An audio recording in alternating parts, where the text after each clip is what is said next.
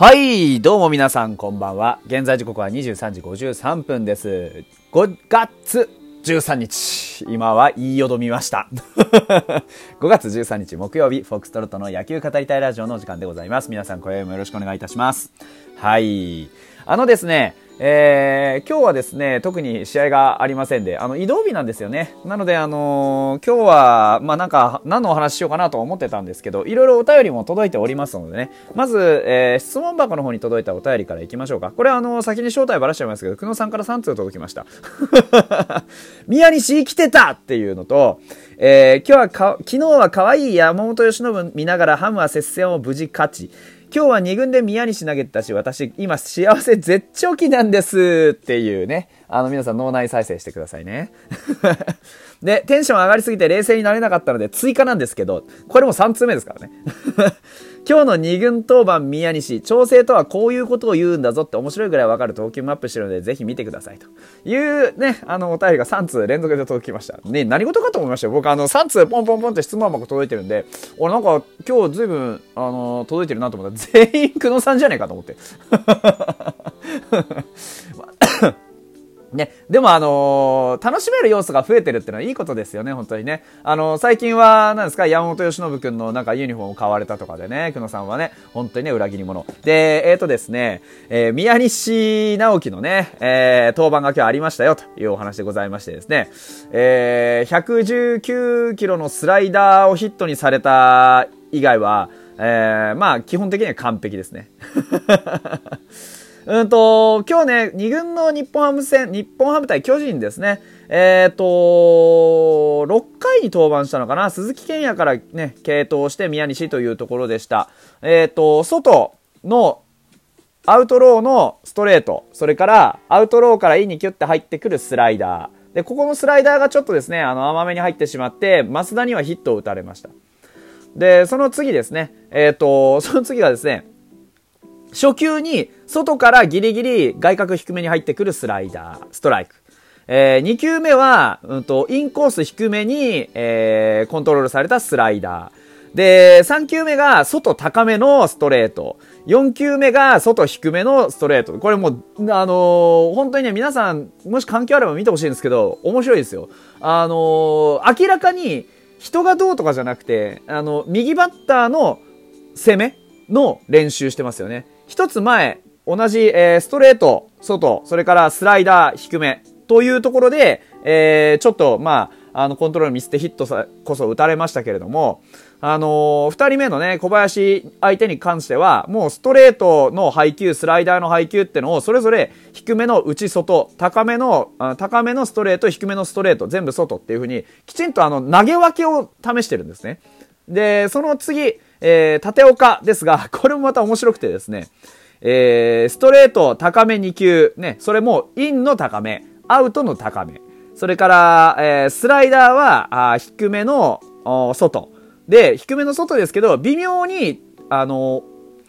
ストレーストライクゾーンから逃げていくスライダー。それからストライクゾーンギリギリにとどまるスライダー。で、最後、外低めのストレートとスライダーのコンビネーション。な、もうね、あのーコースの投げ分けができるかできないかっていうのを完璧に試してるんですよ。もうなんかね、あの、打たれるとか打たれないとかじゃなくて、こう、ここに投げたいなって思ったところに投げられるかなっていうの。で、最後が面白いですよ。平間くんっていうね、巨人の若手ですけど、あの、えー初球が外低めのスライダー。2球目が内低めのスライダー。えー、3球目が内、えーっと、真ん中ですけど、内側の、えーストレート。で、えー、三ん？いいのか。で、4球目が外の、えー真ん中気味のストレート。これもだから、あのーなんて言ったらいいんだろう。もう完全におちょくって、おちょくってるわけじゃないんですけど、なんだろう。本当コントロールのつくかつかないかっていうのテストでしかないっていう。だから今ね、あの、黒野さんがおっしゃったような、本当にあのこれが調整だってていう、すごいね、お手本の、こういうことができて初めて、えー、ね、あの、鉄腕って呼べるんだぞっていう。すごいなと思いますね。技術の塊みたいな投球してますね。本当に素晴らしいと思います。まあ、そういうわけでね、多分宮西が今日ね、2軍で投げたってことは、きちんとやはりあの、調整も済んでですね、えー、まあ、あ明日上がってくるのかな？わかんないですけどね。それなりにちゃんとこう、整ってるようなので、上がってくるのは間違いないと思います。で、おそらくですが、そのまたね、上がってきたら、上がってきたで、あの、ちょっとフォームが変わってたりとか、あれちょっとまた変わったなっていうところを見せてくれるんだと思います。それはなんでかっていうと、今の彼の彼自身の、え、体の状態とか、いろんなものに合わせて、彼はそういうフォームとか、え、リリースのタイミングとか、ね、そういういろんなもの、自分の体をきちんと調整して合わせてくるので、で、そういう技術がね、あの、彼をここまで彼たらしめているというところは、まあ、あの、言うまでもないことですから、まあ多分、あの、新しいね、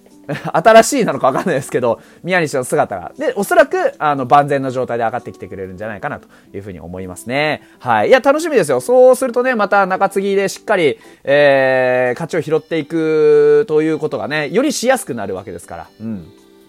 だから本当、大事ですよ。今ね、リリーフ陣、そんなに余裕あるわけじゃない。井口くんもね、えー、落ちてしまいましたし、うん、井口くんなんか、なんとなく不安はあるとはいえね、それなりの結果を残してくれてます。あの、決して勝ちパンの絶対完璧な駒とかって言うんじゃないですけど、でも、あのー、リリーフとしてね、えー、不足があるわけではないと思うんですよ。だから使い方次第だと思うんです。だからクモン君とか、ロドリゲスとか、堀君とか、あそういうね、今、いいなって思える、えー、駒のね、バックアップとして非常に上手に働いてくれていたので、で、ここにね、宮西がやはり戻ってきてくれるっていうことは、勝ちパのね、えー、系統がまた楽になるってことですから、そういう、やはり、あのー、チームに与えるね、大きな影響があると思いますんで、うん。早く帰ってきてほしいなというふうに思いますね。はい。